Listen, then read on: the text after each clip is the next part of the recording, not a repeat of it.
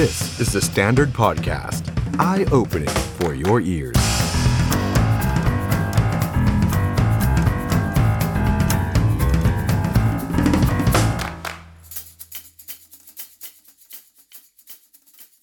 สวัสดีครับ The Standard Now ประจำวันที่ 1 กุมภาพันธ์ 2566 นะครับ อยู่กับผม ออฟพลวุฒิสงสกุล ยังรับหน้าที่แทนคุณออฟชัยนนท์ สัปดาห์นี้ สัปดาห์สุดท้ายครับ เป็นยังไงบ้างครับทุกท่านครับ อากาศกรุงเทพ ตอนนี้ไม่ค่อยดีนะครับ ค่าฝุ่นยังสูง แม้ว่าอากาศจะเย็นแต่ว่ามันก็ไม่ได้น่าชื่นชมเท่าไหร่เพราะว่าออกไปข้างนอกไม่ได้เลย ผมไม่สามารถที่จะเดินไปไหนมาไหนแล้วแบบรู้สึกว่าไม่มีฝุ่นได้เลยมันมันแรงมาก ไม่ทราบว่าทุกท่านนี่อยู่ที่ไหนกันบ้างครับ ฝุ่นเป็นยังไงบ้างค่าฝุ่นเป็นยังไงบ้าง มีใครอยู่ต่างจังหวัดไหมครับ ไม่แน่ใจว่าอากาศดีไหมแต่ว่าที่นี่ ไม่ค่อยดีเลยครับ แล้วก็เรื่องฝุ่นจริง ๆ แล้วเหมือนกลายเป็นเรื่องเล็กเลยนะครับ ไม่ค่อยมีใครสนใจเท่าไหร่ทั้งที่จริง ๆ เป็นปัญหาใหญ่มาก คุณหมอที่ผมเคยคุยด้วยทุกคนเตือนครับว่านี่คือปัญหาใหญ่กระทบต่อสุขภาพมากๆ แล้วเขาแนะนำเลยนะครับว่าเออใครมีพอจะมีกำลังนะครับ สามารถที่จะซื้อเครื่องฟอกอากาศไปซื้อเถอะครับ ดีกว่าเอาปอดเราเป็นเป็นไส้กรองคุณหมอว่าอย่างนี้เลยนะครับ มันมีผลกระทบต่อสุขภาพในระยะยาวมากๆ แล้วก็อย่าคิดว่าในบ้านไม่มีฝุ่นนะครับ ไอ้ PM สองจุดห้ามันเล็กนะฮะมันสามารถที่จะเข้ามาในบ้านเราได้ ถ้าอากาศภายนอกไม่ดี อากาศในบ้านเรา แม้จะเปิดแอร์ก็ไม่ได้ช่วยอะไร จริงๆปัญหาใหญ่แต่ว่าผมเห็นว่าเอ๊ะเรื่องนี้ไม่ค่อยมีใครพูดถึงเท่าไหร่แปลกๆเหมือนกันนะครับ อาจจะไปดูคดีอื่นๆ เรื่องอื่นๆ ที่มันใหญ่กว่านั้น สวัสดีครับ คุณชัยชนะ สวัสดีครับ คุณพิสเถียรครับคุณพิสเถียรน่ารักมากดูทั้งสองช่องทางเลยนะครับ ทั้ง YouTube ทั้ง Facebook ก็ฝากไว้ก่อนนะครับ ถ้า ชื่นชอบ content ของ The Standard กดไลค์กดแชร์ใครชมผ่าน YouTube กด Subscribe ไว้ด้วยนะครับ จะได้ไม่พลาดทุก content ของเรา รวมถึงใน YouTube มี feature ที่เรียกว่า Super Thanksถ้าอยากให้กำลังใจเราก็สามารถกดซุปเปอร์แตงได้นะครับ เอาละครับ วันนี้ผมชวนคุยเรื่องการเมืองครับ อยากจะชวนทุกท่านคุยเรื่องการเมืองแล้วจัดรายการไปพร้อมผมนะครับ เพราะว่ายิ่งใกล้วันเลือกตั้ง แล้วนี่คือวันที่หนึ่งกุมภาพันธ์ ผ่านพ้นเดือนแรกของปีไปแล้ว เข้าใกล้วันเลือกตั้งเข้าไปทุกที อายุของรัฐบาลพลเอกประยุทธ์ใกล้หมดลงทุกที มันมีเรื่องที่อยากจะชวนทุกท่านเนี่ยติดตามการเมืองตั้งแต่วันนี้นะครับ การเมืองวันนี้มันส่งผลไปถึงการเลือกตั้ง เพราะการเลือกตั้งของเรา มันไม่ค่อยปกติสากลเท่าไหร่ครับ ผมพูดแบบนี้เพราะว่าอะไร เพราะว่าโดยปกติเนี่ยการเลือกตั้งเมื่อเรากาบัตรลงคะแนนแล้วเนี่ย มันก็ควรที่จะสามารถชี้วัดผู้ชนะ แล้วก็ชี้วัดได้ว่าผู้ชนะ จะเป็นนายกรัฐมนตรีใช่ไหมครับ แต่ว่าการเมืองไทยเรามันเป็นเกมซ้อนเกมครับ เราสู้ในสนามเลือกตั้ง ได้จำนวนสสจำนวนเต็มคือ 500 ที่นั่ง ส่วนการจะเป็นนายกรัฐมนตรีหรือไม่เนี่ยมันเป็นการจัดตั้งในสภาผู้แทนราษฎร รวมกับวุฒิสภา สวที่มาจากการแต่งตั้ง เพราะฉะนั้นการเลือกตั้งมันจึงเป็นเกมที่ไม่ได้ชี้วัดว่า ผู้ชนะได้คะแนนมากที่สุด หรือว่าได้จำนวนสสมากที่สุดจะเป็นนายก ซึ่งไอ้ก่อนจะไปสู่เกมแรกคือเกมเลือกตั้ง ไอ้ระหว่างทางเนี่ยนะครับที่อยากจะชวนทุกท่านคุย แล้วก็อยากจะวิเคราะห์แครกเป็นประเด็นตามข่าวที่ออกมาให้ทุกท่านฟัง แล้วก็จริงๆ สามารถที่จะจัดรายการพร้อมผม แล้วก็วันนี้ผมมีแขกรับเชิญที่เป็นนักนักทั้งนักกฎหมาย ทั้งนักวิเคราะห์การเมืองมาตอบคำถามในเชิงประเด็นข้อกฎหมาย ในประเด็นที่เกี่ยวข้องกับการเลือกตั้ง เรื่องราวมันเป็นแบบนี้ครับคือ การเลือกตั้งกกตเนี่ยขอเวลา หลังจากที่มีการประกาศกฎหมายลูกเกี่ยวกับการเลือกตั้งมาแล้ว เมื่อวันเสาร์ที่ผ่านมากกตบอกขอเวลา 45 วัน นับตั้งแต่วันเสาร์ที่ผ่านมา มันหมายความว่าอะไรมันหมายความว่าถ้ากกตขอเวลา 45 วัน การยุบสภามันจะยังไม่เกิดขึ้นในช่วงเดือนกุมภาพันธ์ทั้งเดือนกกตเขาบอกแบบนี้ครับเขาบอกว่าหลังจากมีกฎหมายลูกประกาศใช้มาแล้วเนี่ยเขาขอแบ่งเป็นสองเฟสเฟสแรกเนี่ยเขาขอประมาณ 30 วัน หรือว่า 20 วัน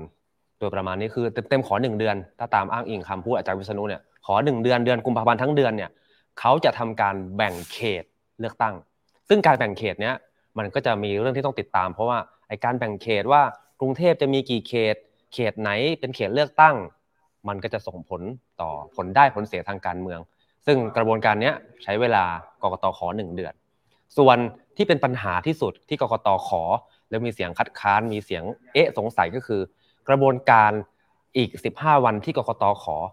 เพื่อให้พักการเมืองเนี่ยไปเตรียมความพร้อมสำหรับการทำสิ่งที่เรียกว่า primary vote สำหรับการตั้งสาขาพัก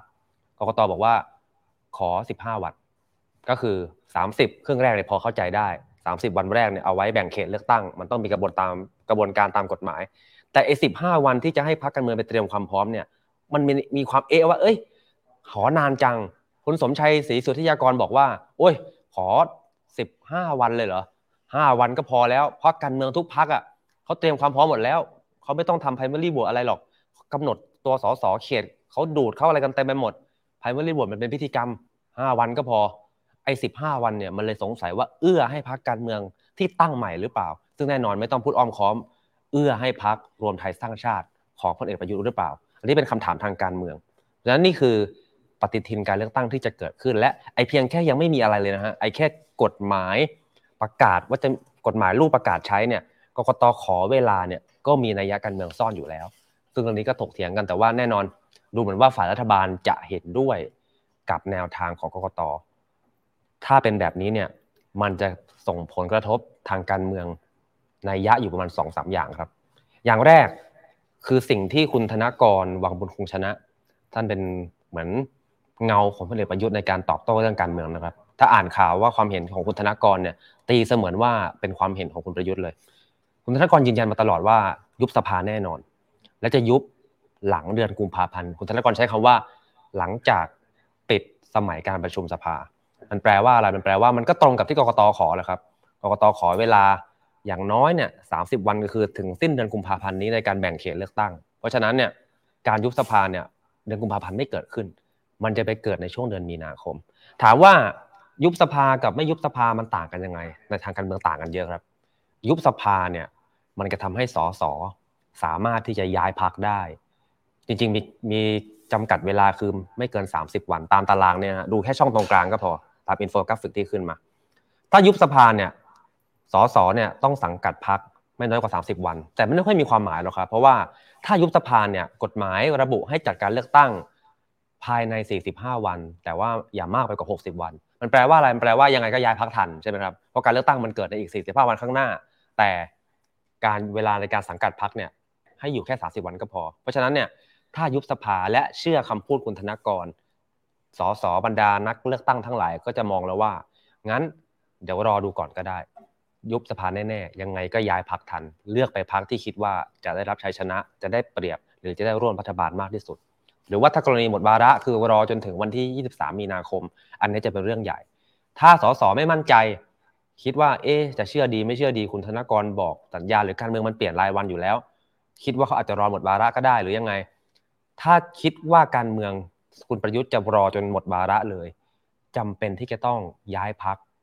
เส้นตายคือวันที่ 7 กุมภาพันธ์นี้ คืออีก 7 วันต่อจากนี้นะฮะจะต้องย้ายพักก่อนเลย เพราะว่ากำเพราะว่ากฎหมายได้กำหนดว่าถ้า กรณีหมดวาระลงเนี่ยสสจะต้องสังกัดพักมันไม่น้อยกว่า 90 วัน ซึ่งกรกตเขาประกาศวันเลือกตั้งแล้วครับ ถ้ากรณีหมดวาระเนี่ยมันคือการเลือกตั้งวันที่ 7 พฤษภาคม เพราะฉะนั้นตามกฎหมายเนี่ยมันนับไปก็คือ 7 กุมภาพันธ์เนี่ยคุณต้องย้ายแล้ว อันนี้คือการเมืองที่เกี่ยวกับนักเลือกตั้งนะครับ ถามว่าในส่วนที่เกี่ยวกับประชาชนอย่างเราๆในกรณีแบบนี้เนี่ยมันคือเรื่องของปฏิทินการเลือกตั้งแหละครับ ว่าถ้าเขายุบสภาเนี่ย ถ้ารัฐบาลเห็นชอบในการขอเวลาของกกตเนี่ยมันแปลว่าการยุบสภามันจะเกิดขึ้น ในช่วงเวลาตั้งแต่วันที่ 15 มีนาคมเป็นต้นไป เพราะกกตขอ 45 วัน นับจากวันที่กฎหมายรูปประกาศใช้นะฮะเพราะฉะนั้นปฏิทินการเมืองการเลือกตั้งของพวกเราทุกคนน่าจะเริ่มขึ้นได้ หรือเกิดขึ้นจริงในช่วงประมาณวันที่ 14 พฤษภาคม อันนี้มันจะเริ่มเกี่ยวกับเกี่ยวกับเราแล้วนะครับ เราจะได้เลือกตั้งกันในช่วงเดือนพฤษภาคมแหละครับ ไม่7กุมภาอ่าไม่7พฤษภาคมตามปฏิทินเดิมกรณีบทวาระ หรือไม่ก็ 14 พฤษภาคม กรณีที่คุณประยุทธ์ยุบสภา อาจจะไม่ไปถึง 21 นี่คือคำคาดการณ์จากปฏิทินการเมืองณเวลานี้นะครับ นี่คือเรื่องที่เกี่ยวกับเราเกี่ยวกับการเลือกตั้ง แต่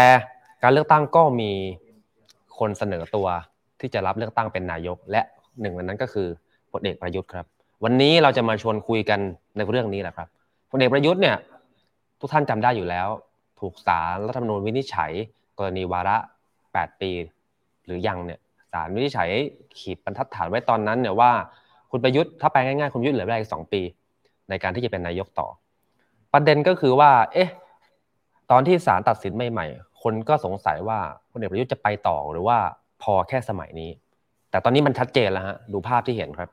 สวมเสื้อพักการเมือง พักรวมไทยสร้างชาติ ลงพื้นที่ประกาศตัว เป็นนักการเมืองเต็มตัว เพราะฉะนั้นคุณประยุทธ์ไปต่อล้านเปอร์เซ็นต์ประเด็นคือไปต่อสองปี มีใครเชื่อไหมครับ หรือว่าจริง ๆแล้วมันสามารถที่จะเป็นนายกต่อได้มากกว่าสองปี อันนี้เป็นสิ่งที่น่าจะชวนคุยกันต่อว่ามันมีช่องทางแบบไหน และในทางการเมือง แต้มต่อของการเป็นนายกต่อสองปี มันก็ดูจะน้อยเกินไป ในการที่จะจูงใจให้สสดาวเลิก คือสสที่มีแสงสว่างในตัวเองสสที่สามารถอยู่ในเขตเลือกตั้งนั้นๆ แล้วมีคะแนนประชาชนนิยมชมชอบ มาสังกัดพรรคเนี่ยมันดูจะเป็นเรื่องยาก ไม่แน่ใจว่าพลเอกประยุทธ์มีเวลาสองปีจริงๆไหมหรือว่าท่านเชื่อว่าท่านมีเวลามากกว่านั้น แต่ว่าอย่างไรก็ตามครับมันก็เป็นบทวิเคราะห์เป็นคำวิเคราะห์ของของส่วนตัวของผม จากการติดตามการเมืองรวมถึงการวิเคราะห์จาก ผู้เชี่ยวชาญที่เกี่ยวข้อง แต่คุณประยุทธ์เนี่ยพูดชัดเจนครับ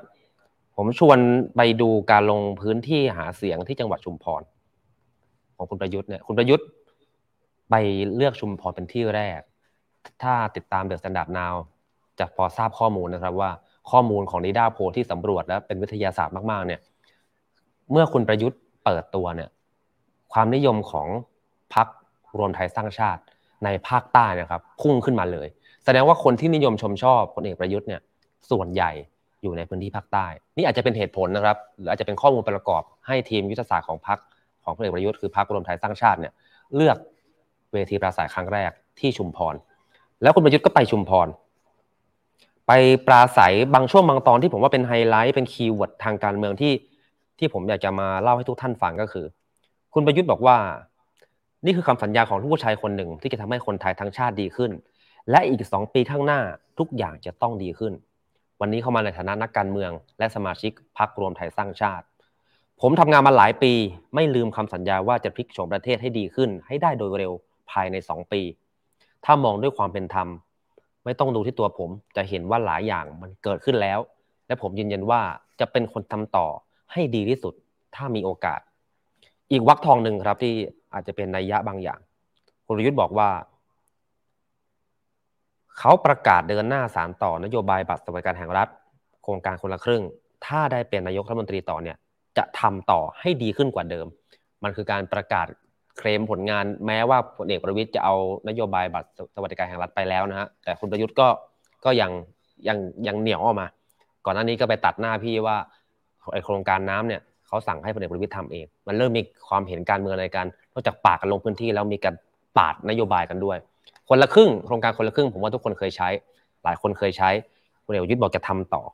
แล้วพลเอกประยุทธ์บอกด้วยว่า ผมรู้ว่าทุกคนอดทนกับผมมาแปดปีแล้ว เพราะฉะนั้นถ้าคิดว่าผมทำได้ ก็จะทำทุกอย่างที่มันค้างคาให้เสร็จ และเริ่มต้นของใหม่ ไว้ให้รัฐบาลต่อไป และคนใหม่เขาทำถ้าเราไม่วางพื้นฐานตรงนี้ มันก็จะกลับมาอยู่ที่เดิมอย่างนี้อันนี้คือสัญญาณที่คุณประยุทธ์ยังส่งสัญญาณว่าเขาพร้อมไปต่อ แม้จะเหลือ 2 ปี แต่ว่าจะเป็น 2 ปีที่เขาจะสารต่อของเก่า แล้วก็วางรากฐานให้นายกคนต่อไป แต่ทางการเมืองหลายคนอาจจะไม่คิดอย่างนั้นนะครับ ทีนี้ถ้าชวนมาดูสัญญาณการเมืองอีกอย่างหนึ่งที่น่าสนใจ ก็คือช่วงเวลาของการยุบสภา ซึ่งผมจริงๆผมสรุปไปแล้วนะครับ เพราะฉะนั้นเนี่ยวันนี้เราจะมาคุยกันเรื่องสองปีพลเอกประยุทธ์ครับท่าที ทางการเมืองเวลานี้ เกมที่เรียกว่าเกมยื้อการยุบสภา จริงๆ ถ้าไปดูองค์ประชุมสภาตอนนี้ก็โอ้โหรอแล่นะฮะสมฉายาสามวันดีสี่วันล่ม คือสสก็ลาออกกันไปเยอะไอ้ที่ประชุมเป็นสสเป็นรัฐมนตรีก็เยอะเพราะฉะนั้นสภาในนับองค์เมื่อไหร่เนี่ยวิดล่มทุกครั้ง จะนะครับประคองถูรูถูกกังกันไปแบบนี้ เพื่อรอให้พักการเมืองบางพักพร้อมหรือเปล่าอันนี้เป็นคำวิพากษ์วิจารณ์นะครับ มันก็จะมีเกมอยู่แค่ว่า จะยื้อเกมยุบสภาออกไป เพื่อให้การเลือกตั้งมันถึงจุดที่พักการเมืองพักการเมืองใดพักการเมืองหนึ่งพร้อม ที่จะสู้ศึกเลือกตั้ง รวมถึงเกมที่ผมอยากจะชวนแขกรับเชิญของผมคุย ก็คือเกมของการอยู่ต่ออีกสองปีจริงหรือ ทุกท่านคิดว่ายังไงครับจริง ๆ อยากจะฟังความเห็นจากทุกท่านนะครับว่า เอ๊เชื่อหรือเปล่าว่าคุณประยุทธ์เนี่ยจะอยู่อีกสองปีหรือว่า อ่านว่าจะมีแผนการที่จะอยู่ต่อมากกว่าสองปี อย่าลืมนะครับว่าก่อนหน้านี้มีสัญญาณมาแล้ว เพราะว่าทางกลุ่มสวบางกลุ่มเนี่ยเขาก็เสนอร่างกฎหมาย ให้มีการแก้ไขเปลี่ยนแปลงวาระการดำรงตำแหน่งนายกรัฐมนตรี จากเดิมที่กำหนดไว้สองวาระแปดปีเนี่ยก็ให้กลายเป็นไม่ต้องเลย ไม่ต้องมีวาระเลย อันนี้เป็นสัญญาณที่เหมือนโยนหินถามทางมา ก็พักการเมืองหลาย ๆพักการเมือง โดยเฉพาะพักการเมืองที่เป็นพักร่วมรัฐบาลก็ยังไม่เอาด้วยนะครับ แต่ว่าเราเห็นสัญญาณของการไปต่อมากกว่า 2 ปีแล้ว ก็คือการแก้ไขรัฐธรรมนูญ ในส่วนของการดำรงตำแหน่งนายก หรือผมเคยคุยกับอาจารย์สุขุมนนสกุล ท่านก็บอกว่าไอ้คำที่วินิจฉัยสารรัฐธรรมนูญเนี่ยมันวินิจฉัยผูกพันตอนนี้ ไอ้เวลาข้างหน้าเนี่ยเมื่อครบ 2 ปีอีกรอบหนึ่งสมมติถ้าคุณประยุทธ์ได้ไปต่อจริง ๆ ก็อาจจะมีคนไปยื่นวินิจฉัยใหม่ก็ได้ ความเห็นอาจจะเปลี่ยนก็ได้ เพราะฉะนั้นมันมีลู่ทางที่จะไปต่อได้หรือเปล่า อันนี้จะมาชวนคุยกันนะครับ อาจารย์ปริญญาเทวานนมิตรกุลน่าจะพร้อมแล้วนะครับ แขกรับเชิญของเราวันวันนี้วันแรกอ่าคนแรกของเราในรายการวันนี้มาทางโฟนอินใช่ไหมครับอาจารย์อาจารย์สวัสดีครับครับผมสวัสสวัสดีครับคุณอ๊อฟครับ ขออภัยนะครับพอดีวันนี้เอ่อมือถือแบตมันจะหมดนะเหลืออยู่สิบสิบกว่าเปอร์เซ็นต์เดี๋ยวถ้าเกิดเห็นหน้าแล้วมันจะคุยกันไม่จบ ได้ครับอาจารย์ครับ ได้ครับอาจารย์คพรัอบดีอยู่ยินระหว่างคอยู่รับต่างจังหวัดด้วยครับเชิญครับครับ ครับอาจารย์ครับ อาจารย์จากชวนอาจารย์เข้าประเด็นเลยครับ อาจารย์อาจารย์มองกกตเขาออกมาให้ปฏิทินว่าเขาขอเวลา 45 วันหลายฝ่ายวิจารณ์ว่านี่มันคือการยื้อ เพื่อให้การเลือกตั้งรองให้พักรวมไทยสร้างชาติพร้อมอาจารย์มองแบบนั้นหรือเปล่าครับ คือผมคิดว่าข้อหนึ่งเนี่ยเราต้องเข้าใจนะครับ แล้วว่าการแบ่งเขตในคราวนี้มันเพิ่มจากสามร้อยสิบเป็นสี่ร้อยก็ต้องการเวลา นะครับ แต่มันไม่ถึงสี่สิบห้าวันหรอกครับคุณอ๊อฟอืมคือเรารู้ว่าต้องการเวลาครับ แต่ว่ามันครับ แล้วที่ผ่านมาเนี่ย รอกฎหมายประกอบรัฐธรรมนูญว่าด้วยการเลือกตั้งและพรรคการเมืองประกาศใช้พอประกาศใช้ปุ๊บขั้นตอนต่างๆนะครับ ในการทำเรื่องเอ่อการเตรียมการตัวแทนพรรคตัวแทนจังหวัดนะครับ เรื่องของขั้นตอนในการหาผู้สมัคร เนี่ยมันต้องตามมันต้องการเวลาตามกฎหมายพรรคการเมืองนี่แหละกฎหมายเลือกตั้งนะครับ รวมถึงการแบ่งเขต นะครับ แบ่งอย่างไรให้ไม่เกิดการได้เปรียบเสียเปรียบ เป็นธรรมต่อทุกฝ่ายอย่างแท้จริงนะครับ แล้วตรงเนี้ยมันต้องการเวลา แต่ว่า 45 วันนานๆเกินไปครับทำให้คนสงสัยอย่างที่คุณออฟสงสัย คนก็สงสัยครับนะครับ ตอนนี้เนี่ยก็ข่าวก็บอกว่าจะอยู่ถึงสภาหมดสมัยนะครับ คือ 28 กุมภาพันธ์ไปแล้ว ครับนะครับ ก็ว่าง่ายๆคือการยุบสภาเนี่ยเอ่อ ความจริงแล้วโดยหลักแล้วคุณคุณออฟครับ เมื่อครับเมื่อถึง 28 กุมภาทำไมไม่อยู่ต่อถึง 24 มีนาคมไปเลยล่ะอ่าใช่ไหมฮะ ก็เข้าใจครับได้ว่าถ้าหากอยู่ครบเนี่ย อายุในการสังกัดพักเนี่ยมัน 90 วัน ครับ ในการเป็นสมาชิกพักนะครับ ถ้าหากไปเอาพักอื่นมาอยู่ด้วยเยอะเนี่ยเขาเขาเขาจะ เอ่อย้ายพักต้องย้ายก่อนถึงวันที่ 7 กุมภาพันธ์นะครับครับเพราะถ้าอยู่ครบเนี่ยมันเลือกตั้งคือ 7 พฤษภาคม นับเข้ามา 90 วันคืออย่างช้าสุดก็ต้องสมัครเป็นสมาชิกพักกรมไทยสร้างชาติเนี่ยนะครับ ภายในวันที่ 7 กุมภาพันธ์ครับทีนี้ปรากฏว่าสมัยประชุมสภามาถึง 28 กุมภาพันธ์สสหลายคนเนี่ยที่เขารับปากว่าเขาจะมาเนี่ยเขาก็บอกเขาก็ขอต่อรองว่าเขาขออยู่ไว้ถึงหมดสมัยประชุมก่อน นี่ไงครับ เป็นที่มาของการที่ต้องยุบสภา เพราะว่าพอยุบสภาปุ๊บอายุในการสังกัดพักมันเหลือแค่30วันอืม ครับนะครับ นับถึงวันเลือกตั้ง แล้วการเลือกตั้งจะเร็วกว่า 45 วันไม่ได้ในคดีการยุบสภา คุณออฟนึกออกไหมครับท่านผู้ฟังนึกออกไหมครับท่านผู้ชมครับคือถ้ายุบสภาปุ๊บเลือกตั้งเนี่ย จะต้องมีภายใน 60 วัน แต่จะเร็วกว่า 45 วันไม่ได้คือ 45 ถึง 60 แต่การสังกัดพักมันต้องการแค่ 30 วันนะครับอืมมีเวลาคิดตั้ง 15 วันในซ้ำไปไว้ง่ายคือยุบสภาเนี่ยเพื่อปลดล็อกอะครับครับปลดล็อกคือมันใครมีที่ใครที่รับปากจะมาก็จะได้มาได้ โดยที่เป็นอืมสสจนเลยวันที่7กุมภาพันธ์ได้ ครับแต่แต่ไม่มีเวลาเหมือนกุมภาพันธ์ไปแล้วครับนะครับก็จะย้ายไม่ทันแล้วนะถ้าอ่าหากว่ามายุบสภาขึ้นมาก็ก็เรียกว่าลงพักใหม่ไม่ได้เลย ครับ เกิดนายกเกิดไม่ยุบสภาขึ้นมานะครับ ก็มีความเสี่ยงอะโอเคครับทีนี้ก็เลยมีประเด็นอย่างที่ว่าไปแล้วครับ ว่าว่า เออเขาพอกกตบอกว่าไอ้เรื่องการแบ่งโครงแบ่งเขตเนี่ยมันต้องใช้เวลาถึง 45 วันเนี่ยคนก็สงสัยอย่างคุณดอมสงสัยเนี่ยนะครับ ครับนะครับอา จารย์ครับ แล้วก็เรื่องการเนื่องจากซื้อเวลาครับเตรียมความพร้อมต่างๆเนี่ยคนก็คิดว่า เอ่อพักใหม่อย่างพักรวมไทยสร้างชาติเนี่ยซึ่งสสเก่าก็ยังน้อยอยู่เนี่ยก็เลยทำให้ปัญหาก็จะมีใช้เวลาเตรียมการอย่างที่ว่าครับ ครับ อีกอีกประเด็นหนึ่งอีกอีกอีกประเด็นหนึ่งที่อยากจะชวนอาจารย์คุยเลยตอนนี้ในฐานะนักกฎหมายครับอาจารครัย์บคนคนสงสัยว่าเฮ้ยคุณประยุทธ์เหลือเวลาสองปี แต่ว่าแต้มต่อทางการเมืองแบบว่าเหลือเวลาสองปีมันอาจจะไม่พอ คนเลยสงสัยว่าเอ๊ะมันมีทางไหนไหมครับ ที่คุณประยุทธ์จะมีเวลาในการดำรงตำแหน่งนายกอยู่เกินมากกว่าสองปี ใช่อยู่ครับเกินแปดปีครับใช่ไหมฮะนับแต่วันประกาศใช้รัฐธรรมนูญถูกไหมฮะใช่ครับ ใช่ครับ ผมผมผมเรียนอย่างนี้นะครับว่า เอ่อพลเอกประยุทธ์นั้นจริงอยู่ครบแปดปีไปแล้ว เมื่อ24สิงหาปีที่แล้ว แต่สารรัฐธรรมนูญท่านบอกว่าให้เริ่มนับระยะเวลาเนี่ยนะครับแปดปีตั้งแต่วันที่รัฐธรรมนูญประกาศใช้ ก็คือ6เมษายน2560นะครับครับถ้าในแง่นี้ให้แปดปีก็ไปถึง6เมษาเอ่อปีปี68หกแปดครับ อ่า6เมษายน68แต่เนื่องจากว่า ไอ้มาตรา158วรรคสี่เนี่ยเขาเขียนไว้ว่าถ้าหากเป็นนายกรักษาการอยู่เนี่ยไม่นับเวลาช่วงนั้น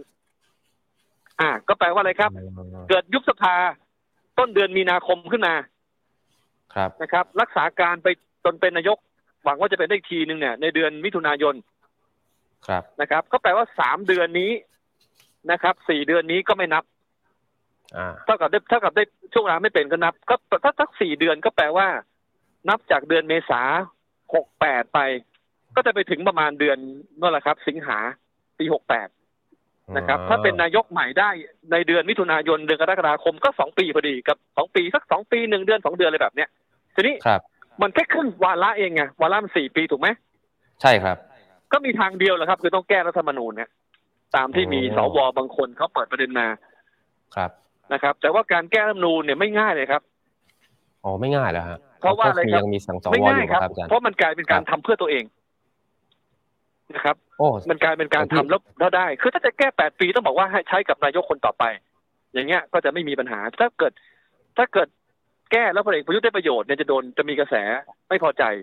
โอกาสเดียวนะครับ คือพลเอกประยุทธ์ได้รับการเลือกตั้งชนะการเลือกตั้งกลับมาอย่างเรียกว่าถล่มทลายอย่างเงี้ย อ่า อย่างเงี้ยนะครับ ก็จะมีแรงสนับสนุนของประชาชนใช่ไหมครับ ที่ใช้เป็นครับแรงในการแก้รัฐธรรมนูญให้อยู่ต่อนะครับดังนั้นเนี่ยการจะไม่ได้สอสอมากหรือน้อยนะครับ จะเป็นตัวเป็นตัวบอกครับเกิดชนะถล่มทลายแลนด์สไลด์ขึ้นมาเนี่ยไอการแก้มูลเรื่องนี้ก็ดูจะเป็นไปได้แต่ถ้าเกิด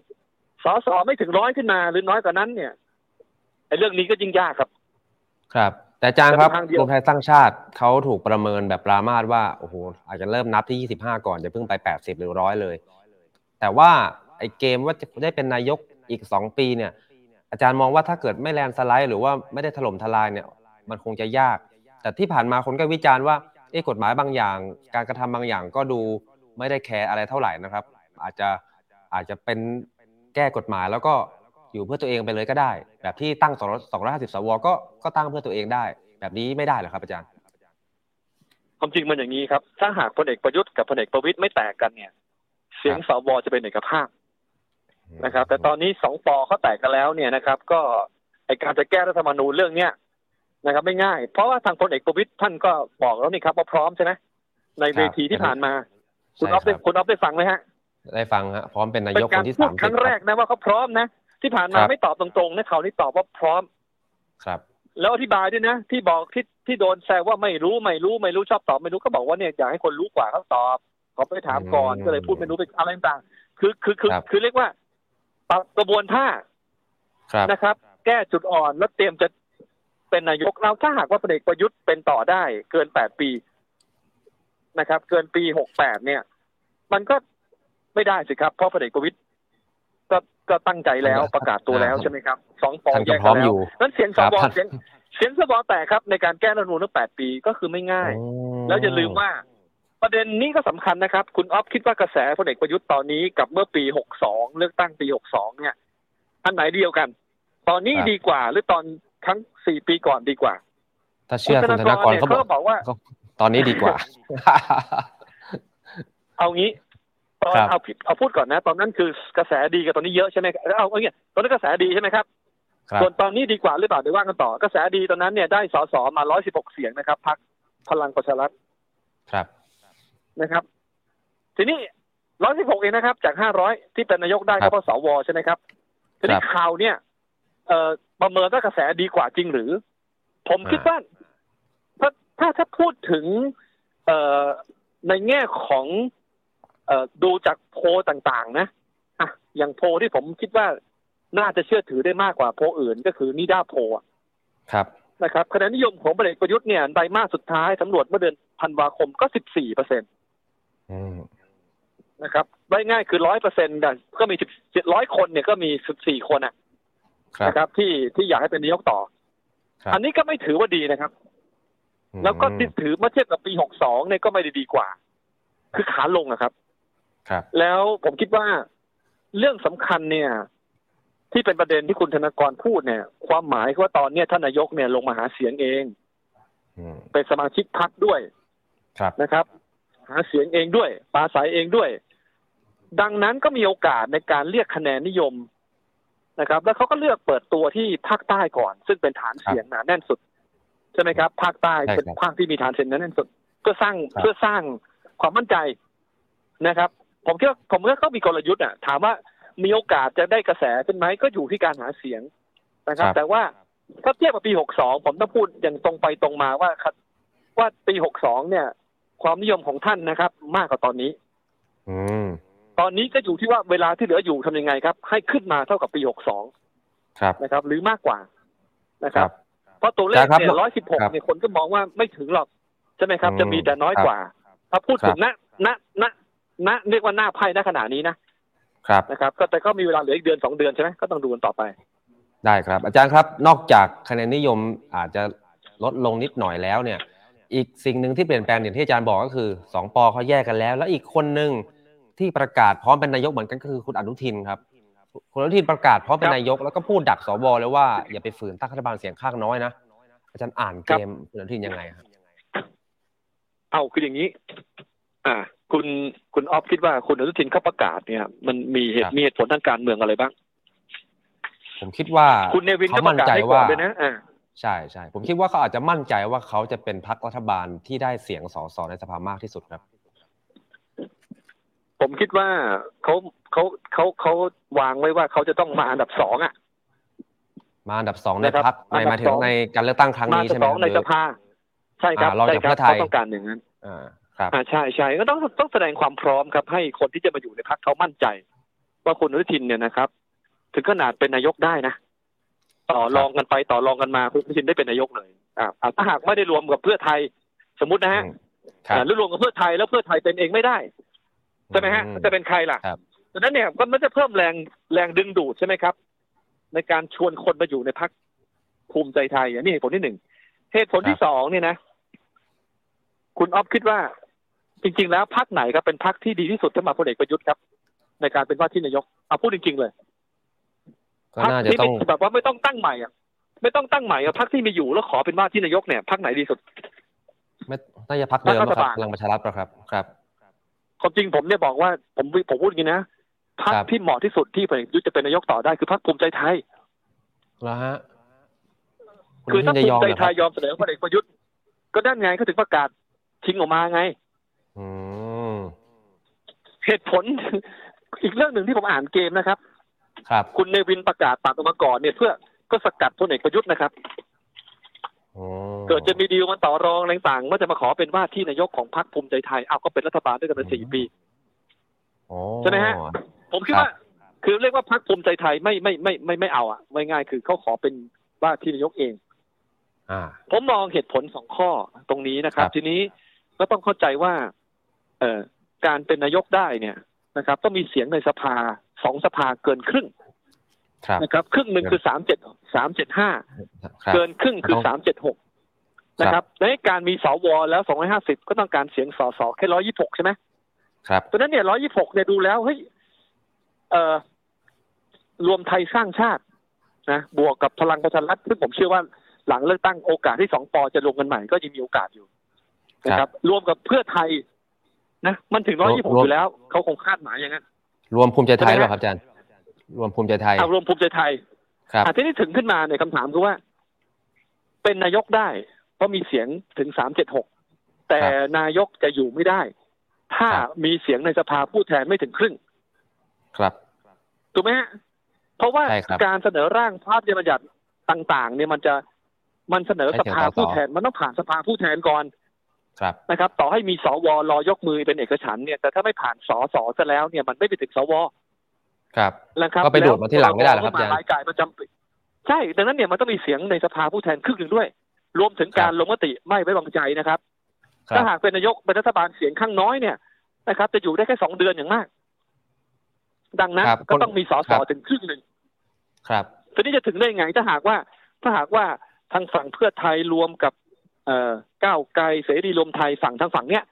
เกิดรวมกันเขาเกินสองห้าสิบไปแล้วตามโพลหรือตามที่คาดหมาย โอกาสมันก็ไม่ง่ายหรอกครับ ที่ที่ที่ที่ที่จะได้สสถึงครึ่ง ก็มีทางเขาเดียวก็คบรัอบกครับเขาก็บอกไปดูดกันมาเหมือนเดิม มันอย่างนี้คุณอ๊อฟครับทำครับตัวเลขให้มากที่สุด ให้ใกล้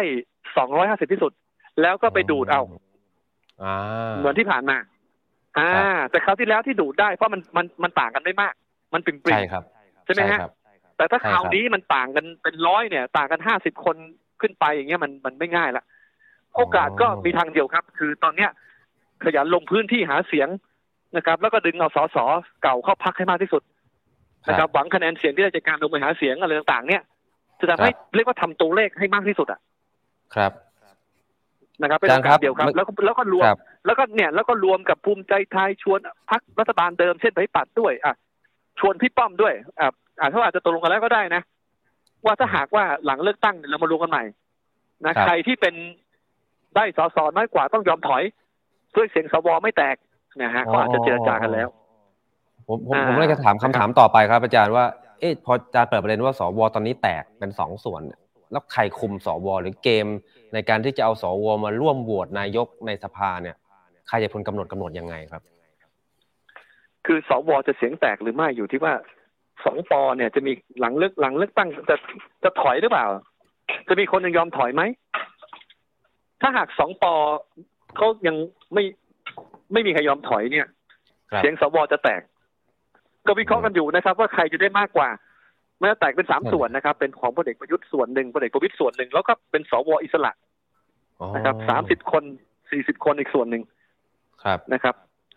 ผมก็อ่าน ผมก็ฟังมาหลายทางนะครับ บ้างก็ว่าครับเสียงของพลเอกประยุทธ์มากกว่าบ้างก็ว่าประวิตยมากกว่า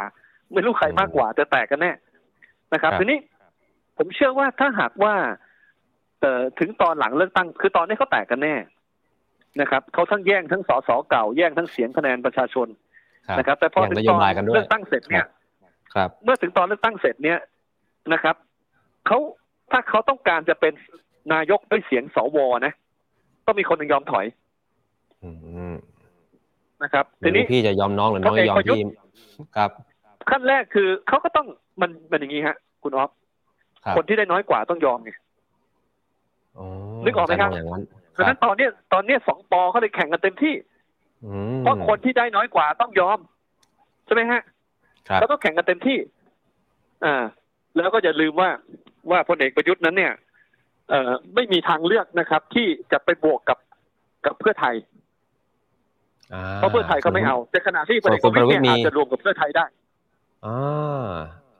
ก็เลยจะถามอาจารย์ต่อถึงถึงดีลแบบนี้แหละครับ เพื่อไทยจะเป็นรัฐบาล โอเคแหละ ทุกโพลทุกกูรู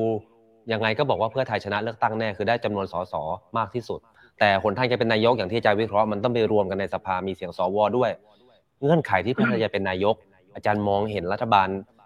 พักเพื่อไทยแบบพักร่วมรัฐบาลหน้าตาเป็นยังไงครับ ถ้าให้เดาตอนนี้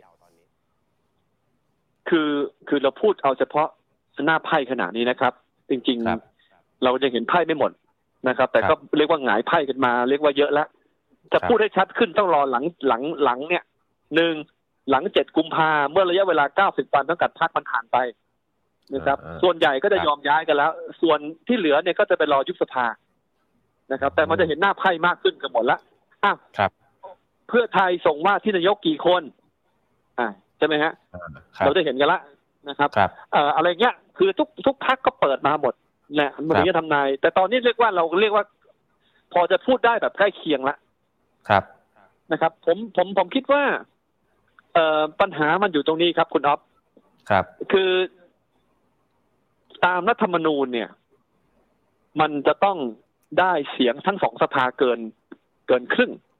ครับก็แปลว่าต้องได้สามเจ็ดหกใช่ไหมครับ ครับครับเอ่อ ขณะเดียวกันก็ต้องมีเสียงสสถึงสองร้อยห้าสิบมันต้องได้สองอย่างครับ ถึงจะเป็นรัฐบาลเป็นนายกและเป็นรัฐบาลที่อยู่ได้ ทีนี้ครับพรรคเพื่อไทยเกิดได้เกินสองร้อยห้าสิบอ่า สมมตินะฮะ ตอนนี้เขาก็วิเคราะห์ไว้ถึงแต่บวกกันกับพรรคทางฝั่งเดียวกันเนี่ย น่าจะถึง ใช่ไหมฮะครับ ครับ เอ่อถามว่าพรรคเพื่อไทยบวกกับพรรคทางฝั่งเดียวกัน ซึ่งซึ่งแต่เดิมเนี่ยเขาบอกว่าไม่รวมกับไม่น่าจะอาจจะไม่รวมกับก้าวไกลใช่ไหมแต่ตอนนี้ครับคุณทัก ก็มีการพูดแล้วนี่ใช่ไหมว่าก้าวไกลก็เป็นตัวเลือกหนึ่งใช่ไหมอืมอ่าใช่ครับครับ อันนี้เพื่อลดอำนาจต่อรองของพรรคภูมิใจไทยด้วยนะอ่าอ่า เพราะว่า เอ้ย เรื่องมากเราก็รวมกับก้าวไกลเนี่ยมันเป็นอย่างนี้ใช่ทีนี้ประเด็นคือสมมติว่าได้สองร้อยห้าสิบละ แต่ครับเป็นนายกไม่ได้ครับ ใช่ครับเพต้อราะงได้เป็นสามนาเจ็ดยกหกเนี่ยต้องการสามเจ็ดหกครับดังนั้นเนี่ยก็ต้องคิดไปถึงใครล่ะครับ จะได้ไปถึงสามเจ็ดหกก็นึกถึงพลเอกประวิตยไง โอ้เพราะได้พลเอกประวิตยจะได้เสียงสวด้วยอีกส่วนหนึ่งครับ ไม่ต้องได้เยอะหรอกถ้าแบบนี้ได้มาร้อยหนึ่งก็ครับก็ได้แล้ว อันเนี้ยอันนี้แหละครับ วิธีที่ทำให้เกิดทำให้ทำให้เกิด เกิดข่าวนี้ออกมาไงใช่ไหมฮะอืมในทางกลับกันครับ ทางพลเอกประวิตยเนี่ย จะใช้เสียงสวอย่างเดียวนะครับ ก็เป็นนายกไม่ได้นะครับเพราะไม่ถึงสามเจ็ดหกแล้วเสียงสสครับก็ไม่ถึงสองร้อยสิบจะทำไงครับถึงสสถึงร้อยสิบครับ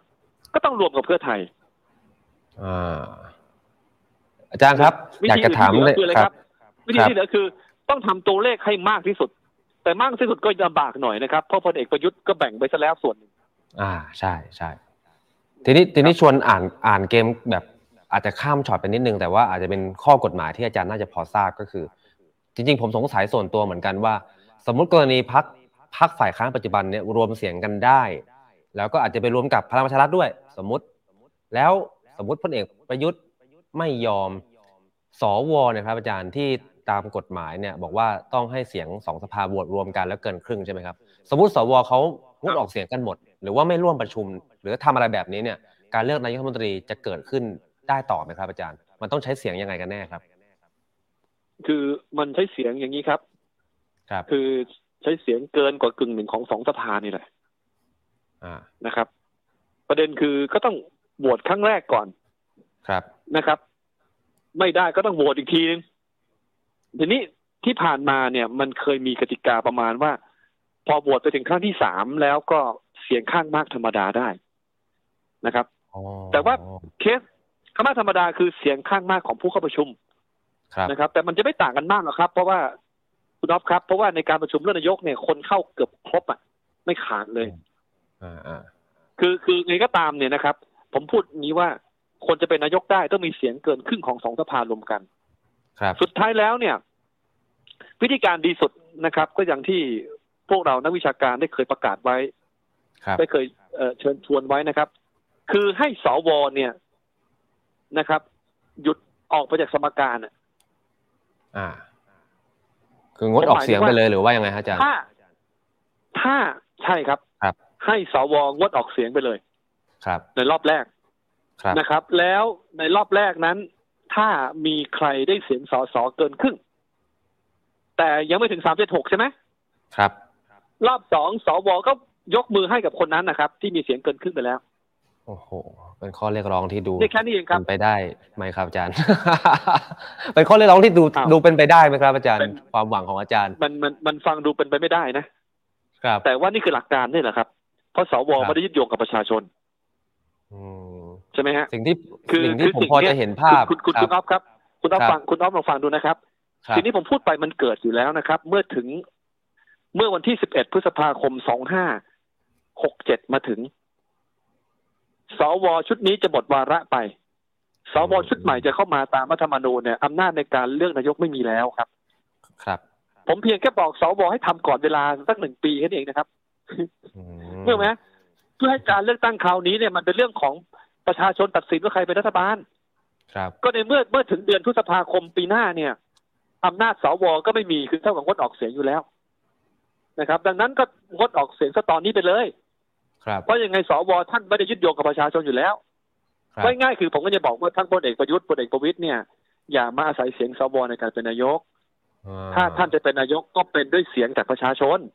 ครับ ดังนั้นเนี่ย สวก็ ให้โหวตตามเสียงข้างมากของประชาชนนั่นแหละ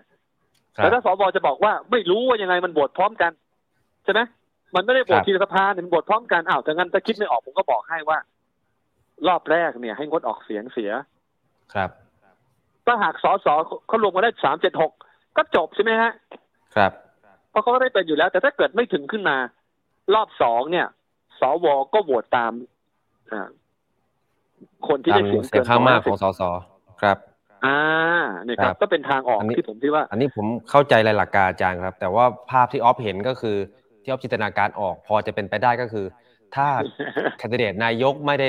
ถูกต้องตามที่สวท่านคิดไว้เนี่ยท่านอาจจะงดออกเสียงเหมือนกันครับแล้วงดออกเสียงไปเรื่อยๆเพื่อให้คะแนนไม่ถึง 376 คือมันจะเป็นในถามอามัจารย์นจะเป็นทางเดดล็อกกฎหมายนี่ครับ ครับ เดี๋ยวผมจะทำกันบ้านมานะครับ เสนอว่าจะมีครับทางออกยังไงนะครับ อืมคือคือหมายถึงว่า วันนี้จะไม่ตอบครับ แบบกระจ่าง แต่สถานการณ์จะเป็นแบบนี้นะครับสครัถานบการณ์คือโหวตไปสองสามครั้งแล้วนะครับ ปรากฏว่าสอสอเนี่ยได้เกินครึ่งแล้ว ครับ แต่ทั้งสองสภายังไม่ได้เกินครึ่งสถานการณ์ใช่ครับเป็นล็อกอยู่แบบเนี้ยครับโหวตไปสองครั้งสามครั้งก็เป็นแบบเนี้ย เสียงครัสบอสอเกินครึ่งไปแล้ว แต่ว่าบวกกับสวครับยังไม่ถึงเพราะสวเสียงแตกสวเสียงแตกครับสอสอก็บวกกันไม่ถึงสามเจ็ดหก สถานการณ์นี่จะไปยังไงต่อเนี่ยนะครับ คือปัญหาครับอืมนะครับ มันจะโหวตกันไปเรื่อยๆอย่างนี้ไม่ได้นะครับ แต่ว่ามันจะมีทางออกอยู่ครับ เดี๋ยวเรามาโอเคเฉลยกันในคราวต่อไป คือเป็นได้สถานการครัณ์บที่ไม่ควรเกิด แต่ว่าถ้าเกิดครับขึ้นมามีทางออกครับโอ้ขอบพระคุณอาจารย์มากครับ ผมอาจจะต้องขออนุญาตทวงการบ้านอาจารย์ด้วยนะครับ ครับครับครับครับเดี๋ยวคราวหน้าคุยแบบเห็นหน้าแล้วกันนะครับคราวนี้ขอโทษด้วยเออได้ครับอาจารย์ครับ วันนี้ขอบพระครับคุณผมอาจารย์ครับมากคุณคอ๊อรัฟบขอบคุณมากครับขอบพระคุณมากครับ สวัสดีครับสนุกมากเลยครับ สวัสดีครับ สวัสดีครับาปริญญายังคมคายเหมือนเดิมนะครับ แล้วก็ส่วนตัวผมเวลามีอะไรสงสัยเนี่ยผมโทรหาท่านปรึกษาข้อกฎหมายเสมอเวลาจะทำข่าวจะทำคอนเทนต์ต่างๆ อาจารย์จะมีสเตโอทางกฎหมาย แล้วก็อาจารย์เป็นนักกฎหมายที่วิเคราะห์การเมืองได้ คือครบเครื่อง เพราะฉะนั้นเนี่ยก็จะรู้ข้อกฎหมายอย่างละเอียด แล้วก็อ่านซีเนโอการเมืองออก มันก็เลยเป็นอะไรที่ลงตัวมากๆ เวลาที่ผมจะตรวจสอบซีเนโอทางการเมืองวันนี้คุยอาจจะดู ซับซ้อนไกลๆยากๆไปหน่อยนะครับ แต่ว่าเชื่อว่าถ้าคอการเมืองเนี่ยน่าจะเป็นประโยชน์ แต่ว่าถ้าคนทั่ว ๆ ไปที่อาจจะเพิ่งมาติดตามการเมืองเนี่ยผม อยากจะฟังไว้เป็นเกร็ดความรู้ว่าอย่างน้อยผมสรุปได้อย่างนี้ฮะคือ วันนี้เนี่ยเราวางใจเรื่องของการเลือกตั้งได้พอสมควรว่ามันจะมีการเลือกตั้งเกิดขึ้น ถ้าไม่มีอุกกาบาตชนอะไรทางการเมืองก่อนนะฮะแต่การเมืองไทยมันก็ไม่อยากฟันธงมันอะไรก็เกิดขึ้นได้แล้วแต่ว่าการเลือกตั้งจะมีขึ้นแหละครับ ตาม ปีกกองการเมืองพลเอกประยุทธ์ก็ลงพื้นที่ไปเรียบร้อยแล้ว แต่ว่าเขาจะมาออกในรูปแบบของเกมของการยื้อในการยุบสภา เพื่อรอให้พรรคการเมืองบางพรรคพร้อมหรือเปล่าอันนี้คือคำถามหรือข้อสังเกตณเวลานี้ วันนี้ถ้าทุกท่านติดตามการเมืองหรือว่าควรจะติดตามได้แล้ว เพราะว่าเข้าสู่ช่วงเวลาของการใกล้การเลือกตั้งแล้วเนี่ย เราจะเห็นพรรคการเมืองของคุณประยุทธ์กับคุณประวิตรซึ่งไม่น่าเชื่อ ใครจะเชื่อว่าวันหนึ่งเขาจะแยกกันแล้วก็มาแข่งขันกัน อาจารย์ปริญญาวิเคราะห์ว่า สองพี่น้องนี้ต้องแข่งกัน เพื่อให้ต่างฝ่ายเนี่ยต่างชนะกันเอง แล้วเมื่อเขามารวมกันได้ หรือเขาต้องมารวมกันเนี่ยคนที่ได้คะแนนมากกว่า หรือได้จำนวนสสมากกว่า จะต้องเป็นคนได้เป็นนายกหรือได้จำนวนสวก็คือคนที่ได้น้อยกว่าต้องยอมถอยอะไรประมาณนี้ แต่การเมืองไทยไม่ได้มีสมการแค่สองปอนด์หรอกครับ มีคุณอนุทินที่ประกาศความพร้อมจะเป็นนายก อาจารย์ปริญญาก็ ก็อ่านเกมน่าสนใจมากผมเพิ่งเคยได้ยิน คนอ่านเกมแบบนี้อาจารย์ปริญญามองว่าเฮ้ยมันมีโอกาสนะที่ภูมิใจไทยเนี่ยจะถูกพลเอกประยุทธ์เข้ามาดีลขอ เป็นแคนดิเดตนายก การรีบประกาศของคุณเนวิน การรีบประกาศของพรรคว่าจะชูคุณอนุทินเป็นนายก คือเกมในการสกัดพลเอกประยุทธ์ไม่ให้มาดีลตกลงว่ามาเป็นแคนดิเดตนายกของพรรคภูมิใจไทยอันนี้เป็นเกมที่ที่ผมก็คิดไม่ถึง แล้ว อาจารย์ปริญญามาวิเคราะห์ให้ฟังวันนี้ก็ เออ มองแบบนี้ก็ได้ แล้วก็น่าจะเป็นอะไรที่น่าสนใจ แต่แน่นอนทุกอย่างมันจบไปแล้วฮะความภูมิใจไทยประกาศคุณอนุทินเป็นนายกแคนดิเดตแต่เพียงผู้เดียว พลังประชารัฐประกาศพลเอกประวิตยพร้อมเป็นนายกคนที่ 30 คุณประยุทธ์ก็เป็นว่าที่แคนดิเดตนายกรวมไทยสร้างชาติ ก็ต้องสู้ห้ามหันกันทางการเมือง ส่วนกติกาในการรวมกันเป็นรัฐบาล อันนี้คือเรื่องที่ผมคุยกับอาจปริญญาในช่วงท้ายๆซึ่งอาจจะซับซ้อนไปนิดนึงแต่ว่าต้องจับตาดูฮะสิ่งที่ควรจะรู้ก็คือ การเลือกตั้งในระบอบรัฐธรรมนูญแบบนี้เนี่ยไม่ได้สะท้อนเจตจำนงของประชาชนอย่างแท้จริงมากเท่าไหร่ เพราะว่าใครชนะเลือกตั้ง ก็ต้องไปวัดกันในสภา ไม่ได้วัดกันที่สนามเลือกตั้ง และในสภาก็มี 250 สว ซึ่งมาจากการแต่งตั้ง อันนี้เป็นระบบการเมืองที่อาจจะไม่ค่อยปกตินะที่อยากจะฝากทุกท่านให้ติดตามการเมืองอย่างใกล้ชิด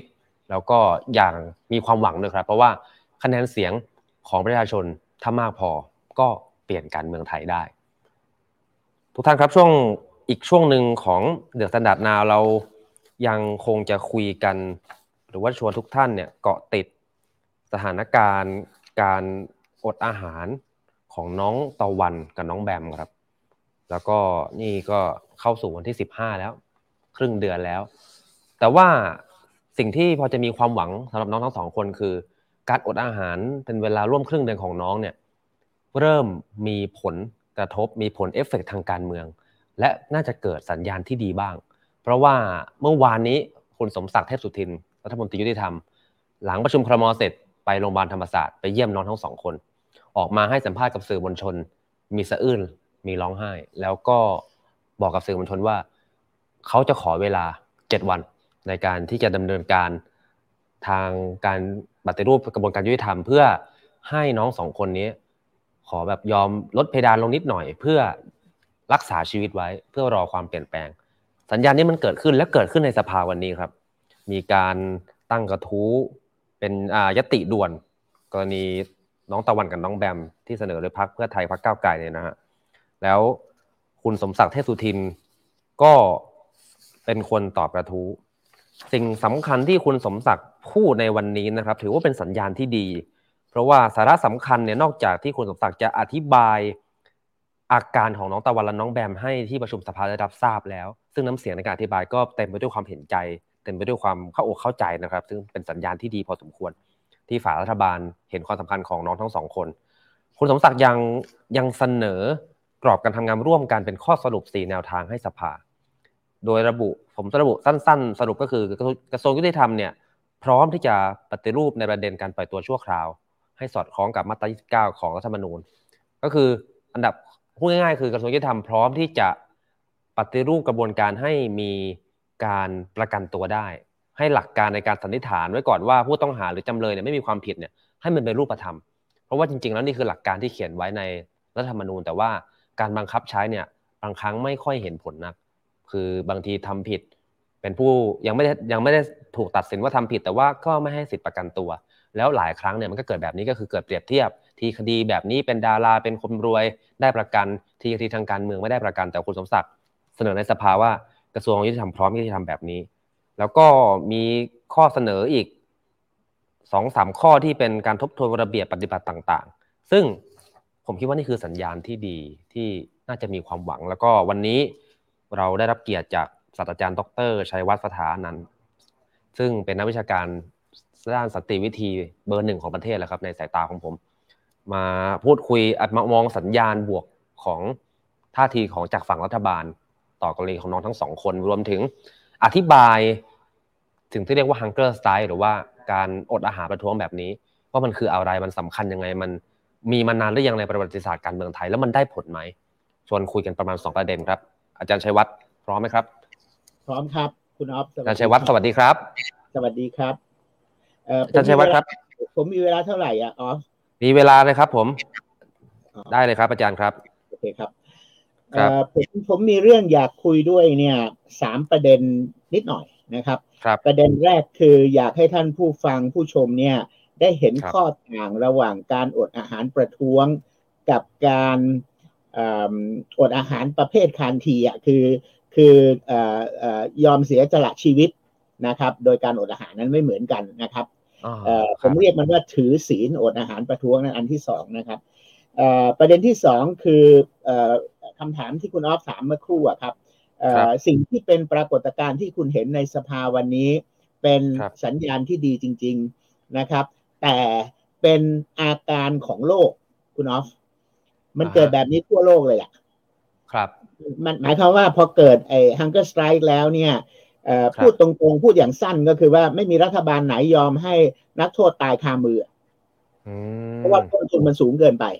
นะครับเอ่อเพราะฉะนั้นเพราะฉะนั้นเนี่ยไอไอสิ่งที่เกิดขึ้นว่าหลังจากเกิด Hunger Strike แล้วเนี่ยมีมีมีปฏิกิริยายังไงนะครับ อันนั้นก็อยากจะพูดให้ฟังว่ามันเป็นยังไง แล้วผลครับจากการศึกษาประมาณร้อยปีที่ผ่านมาเนี่ยเขาค้นพบอะไร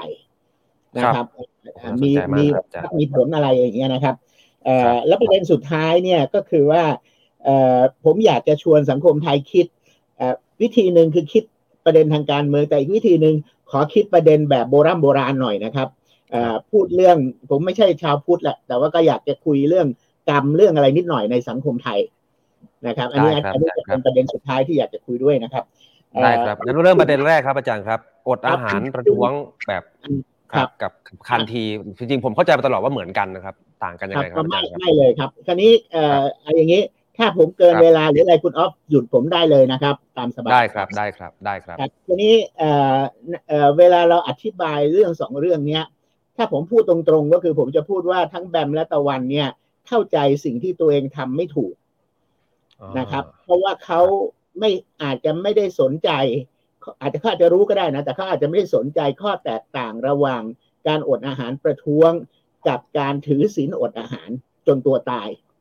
ครับแบบทันทีนะครับทีนี้การถือศีลอดอาหารจนตัวตายแบบที่เขาทำเนี่ยนะครับ ก็คืออดอาหารมาแล้วสิบห้าวันนะครับ แล้วครับตอนนี้อยู่โรงพยาบาลที่ธรรมศาสตร์เนี่ยอย่างที่คุณเล่ามาตั้งแต่ต้นเนี่ยนะครับครับเอ่อประเด็นสำคัญก็คือว่า ไอ้เนี่ยคันทีพูดไว้ชัดเจนบอกว่า ไอ้ไอ้การอดอาหาร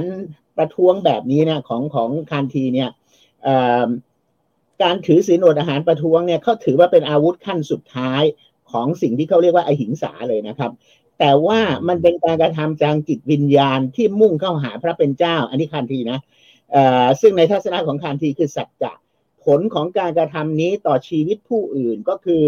เมื่อคนอดอาหารเป็นที่รู้จักของผู้คน อันนี้เป็นเงื่อนไขสำคัญ ถ้าไม่เป็นที่รู้จักไม่ได้ผลนะครับ คุณออฟ อ่าใช่ครับเอ่อมโนธรรมสำนึกที่หลับไหลอยู่ของพวกเขาจะปลุกถูกปลุกให้ตื่นขึ้น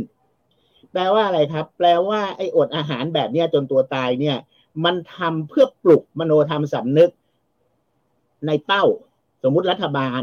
อ่านะครับ ฝ่ายนักการเมืองคุณประยุทธ์อะไรอย่างเงี้ย แต่ถ้าคนเหล่านั้นไม่มีมโนธรรมสำนึก ก็ปลุกไม่ขึ้นถูกไหม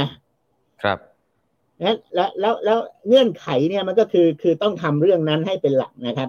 ทีนี้เอ่อแกอธิบายว่าวิธีการเนี้ยมีข้อจำกัดอยู่นะครับแกบอกว่าการอดอาหารประท้วงเนี่ยจะใช้การได้เฉพาะกับคนที่รักคุณเท่านั้นอ่าเพราะในชีวิตของทันทีเนี่ยทันทีก็ต่อสู้กับอังกฤษมาตลอด แต่เชื่อไหมทันทีไม่เคยอดอาหารประท้วงอังกฤษเลยโอ้ก็ทันทีตอบว่าคนอย่างนายพลไดเออร์ ซึ่งฆ่าเอ่อเอ่อสังหารหมู่ชาวซิกสามร้อยสี่ร้อยคนเนี่ยเอ่อ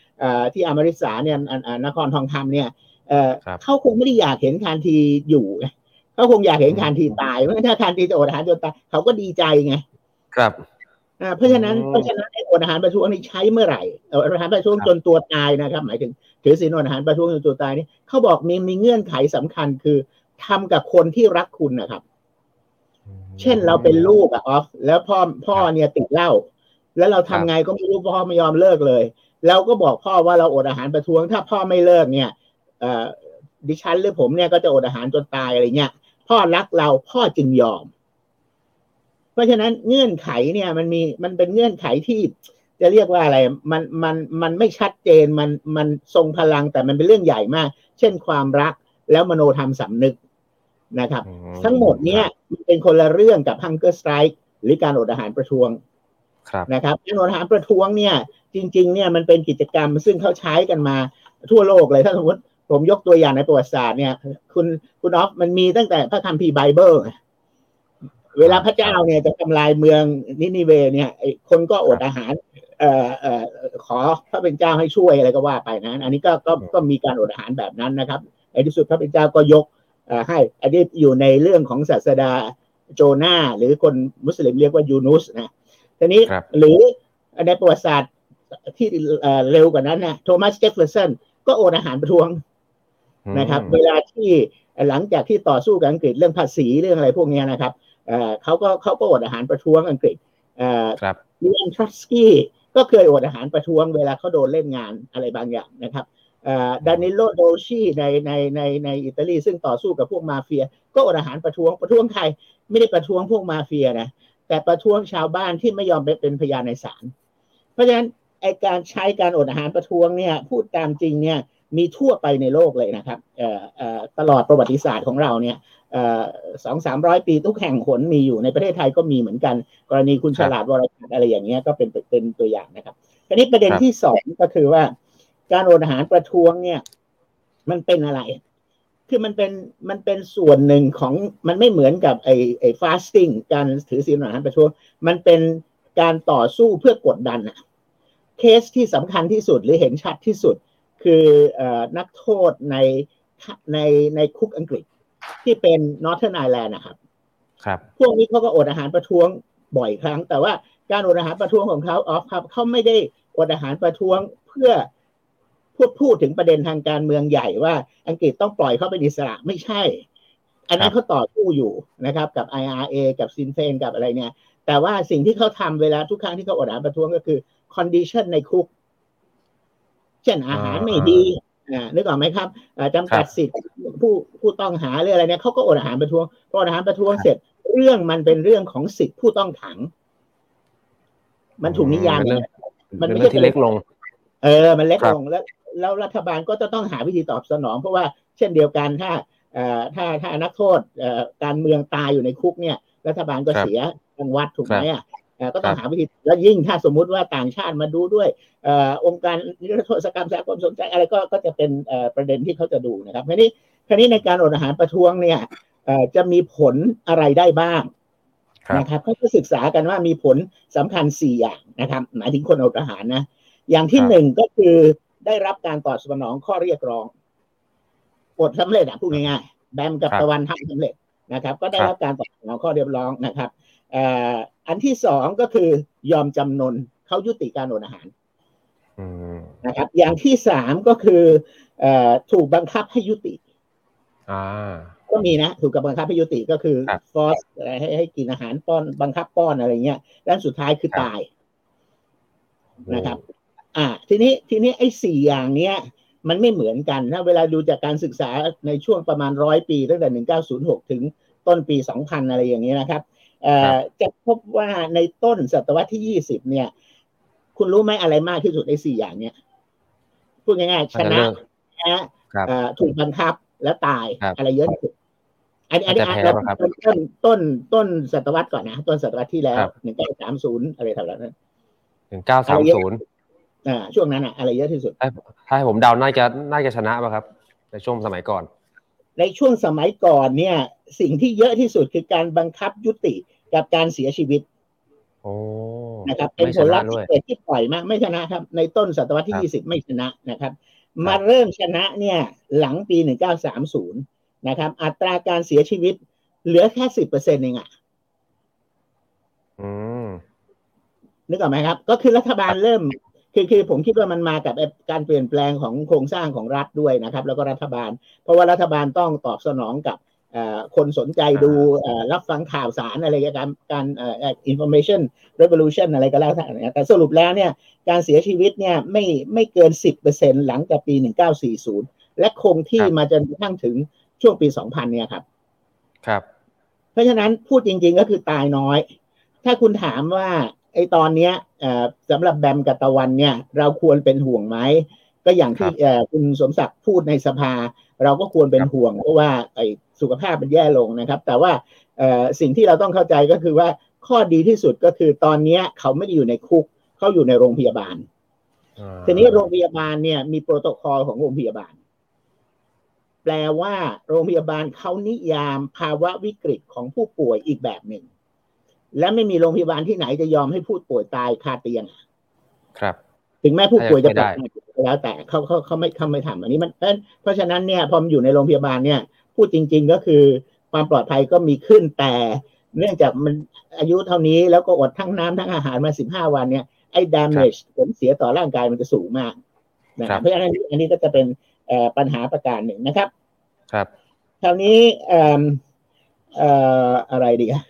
อาจารย์จะงั้นอาจารย์มองมองปรากฏการณ์ในสภาของเราเลยดีไหมครับ อาจารย์ครับอ่าได้ครับจะได้จะไล่เรียงประวัติศาสตร์มาเรียบร้อยครับอาจารย์มองสิ่งที่เกิดขึ้นยังไงฮะ อ่า คืออย่างนี้ ผมมองด้วยด้วยสัญญาณที่ดีเหมือนกันหลาย ๆ คนนะนะครับ แต่ว่าผมอยากไปไกลกว่านั้นนิดหน่อย คือผมคิดว่าไหน ๆ เรื่องนี้มันเกิดแล้วเนี่ย คือคือเอาอย่างนี้เอ่อเวลาเราบอกว่าผลที่เกิดจาก Hunger Strike เนี่ยนะครับ มันมีได้หลายอย่างใช่ไหมเอ่อแต่เวลาเราบอกว่าเอ่อผู้ทำผู้ทำอดอาหารประท้วงเนี่ย ประสบความสำเร็จเนี่ย มันมีความสำเร็จหลายระดับอะอ๋อครับ มันไม่จำเป็นจะต้องร้อยเปอร์เซ็นก็ได้ถูกไหมใช่ฮะถ้าสมมุติว่ามันมีการแก้ไขบางประเด็น อย่างสมมุติว่าสิ่งแรกที่ที่คุณสมศักดิ์พูดในสภาวันเนี้ยแล้วเราแล้วเราอธิบายว่าไอ้สิ่งที่คุณสมศักดิ์เสนอตอนเนี้ยก็คือสิทธิในการได้รับการประกันตัว ครับ แล้วใช้เรื่องเนี้ยเป็นแพลตฟอร์มของพรรคการเมืองทุกพรรค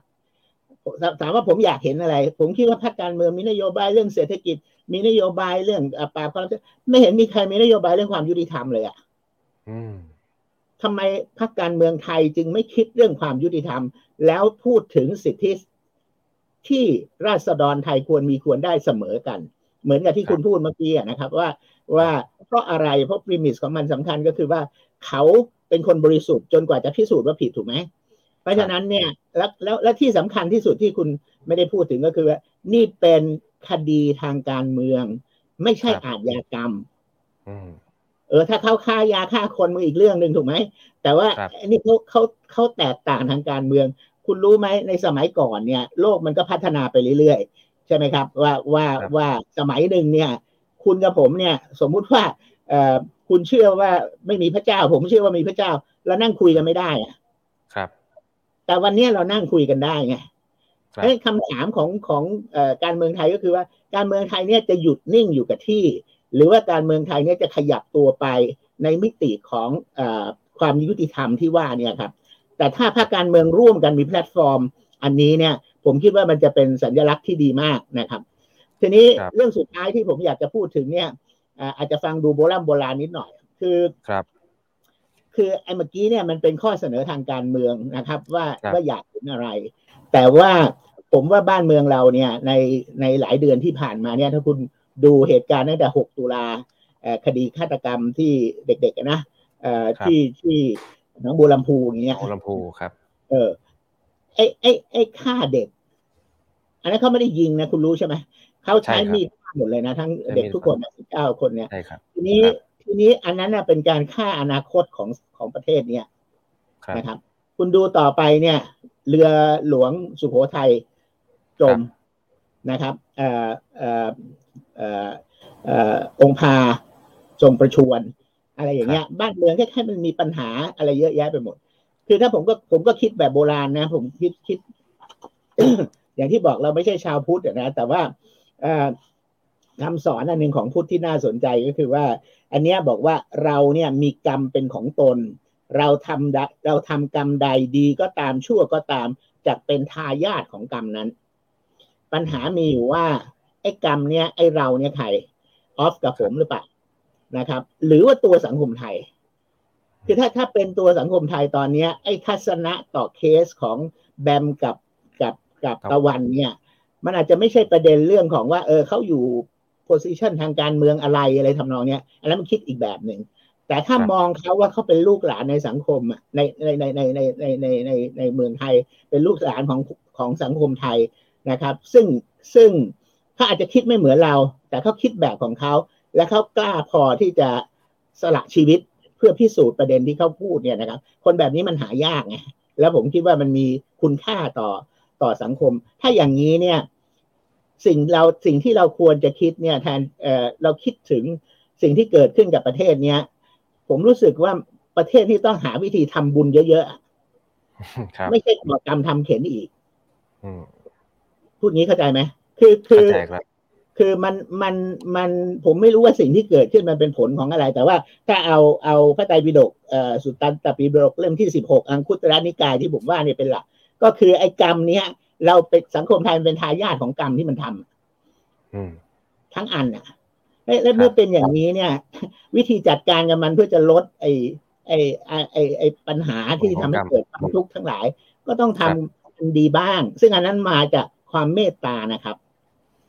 อันนั้นมาจากการสถาปนาความยุติธรรม ให้คือความยุติธรรมกับความเมตตามันมันไปด้วยกันได้นะครับ ไม่ใช่ไปด้วยกันไม่ได้และในกรณีเนี้ย ถ้าเรามองทะลุเรื่อง ว่าเฮ้ยมันไม่ใช่เรื่องเอ่อหนึ่งหนึ่งสองมันไม่ใช่เรื่องอะไรแต่ แต่มันเป็นเรื่องทางการเมืองของเขานะครับ ซึ่งเขายอมเสียสละชีวิตแบบนี้เนี่ย แล้วเราควรจะเห็นอกเห็นใจได้ไหม ผมรู้ว่าบางสำหรับบางคนในคือสภาพนิเวศทางความขัดแย้งตอนนี้เราแยกเป็นกลุ่มคนละกลุ่ม อยู่ข้างไหนก็คิดอีกอย่างหนึ่งแต่ตอนเนี้ยสำหรับประเทศซึ่งมีปัญหาอย่างที่ผมว่าเนี่ยบางทีมันต้องมองทะลุอันนี้ไปอะครับ เพราะเราทุกคนเนี่ย เป็นทายาทของกรรมร่วมของเรา ในขณะนี้ แล้วทางออกจากมันหรือทางจะอยู่กับมัน คือไม่ใช่ทำกรรม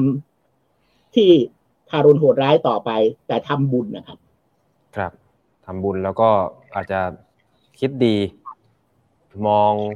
เป็นเพื่อนเป็นน้องเป็นลูกเป็นหลานร่วมประเทศอย่าเพิ่งไปแบ่งความคิดเห็นทางการเมือง ใช่ใช่คือคือคือในที่สุดถ้าสังคมไทยมันเปลี่ยนไปเนี่ย นะครับ มันก็เปลี่ยนในลักษณะที่มันก็ต้องอยู่ด้วยกันให้ได้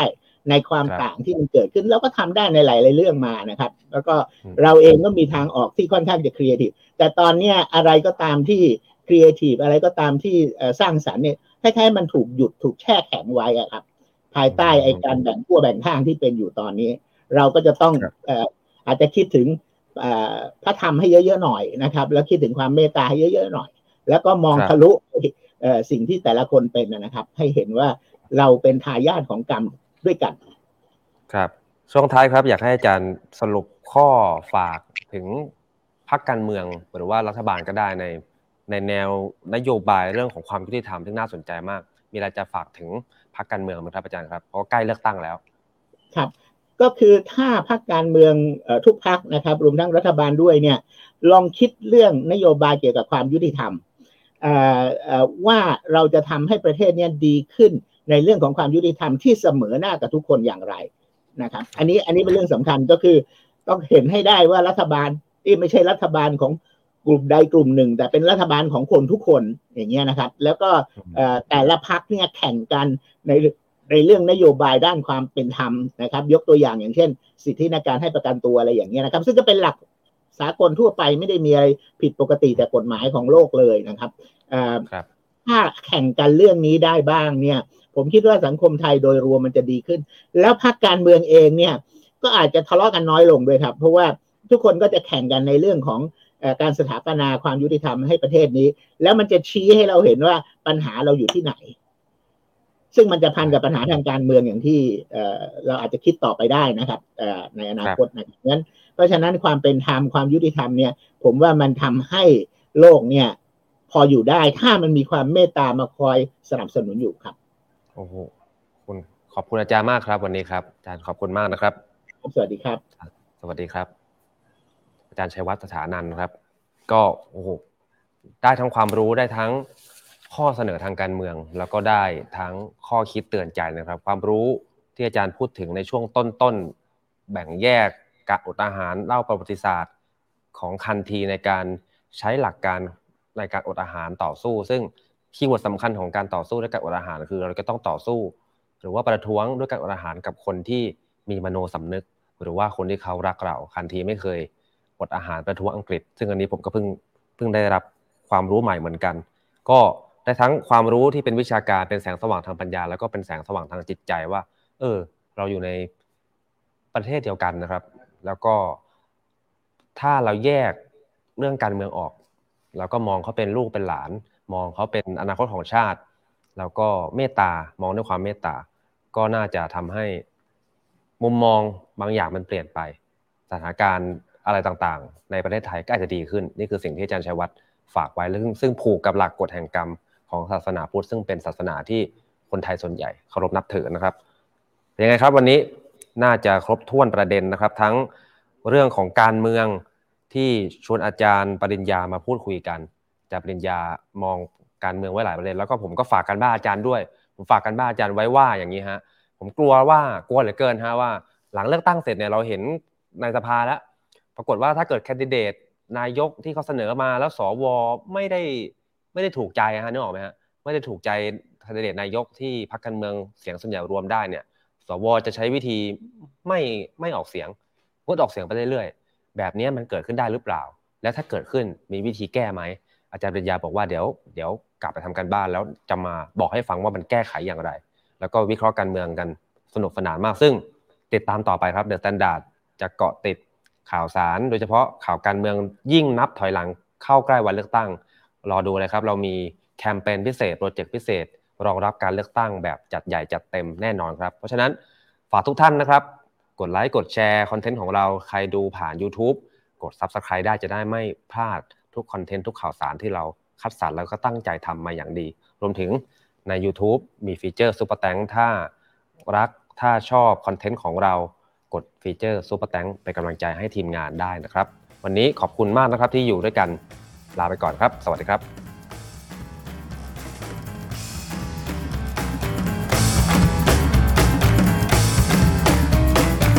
Standard Podcast, eye opening for your ears.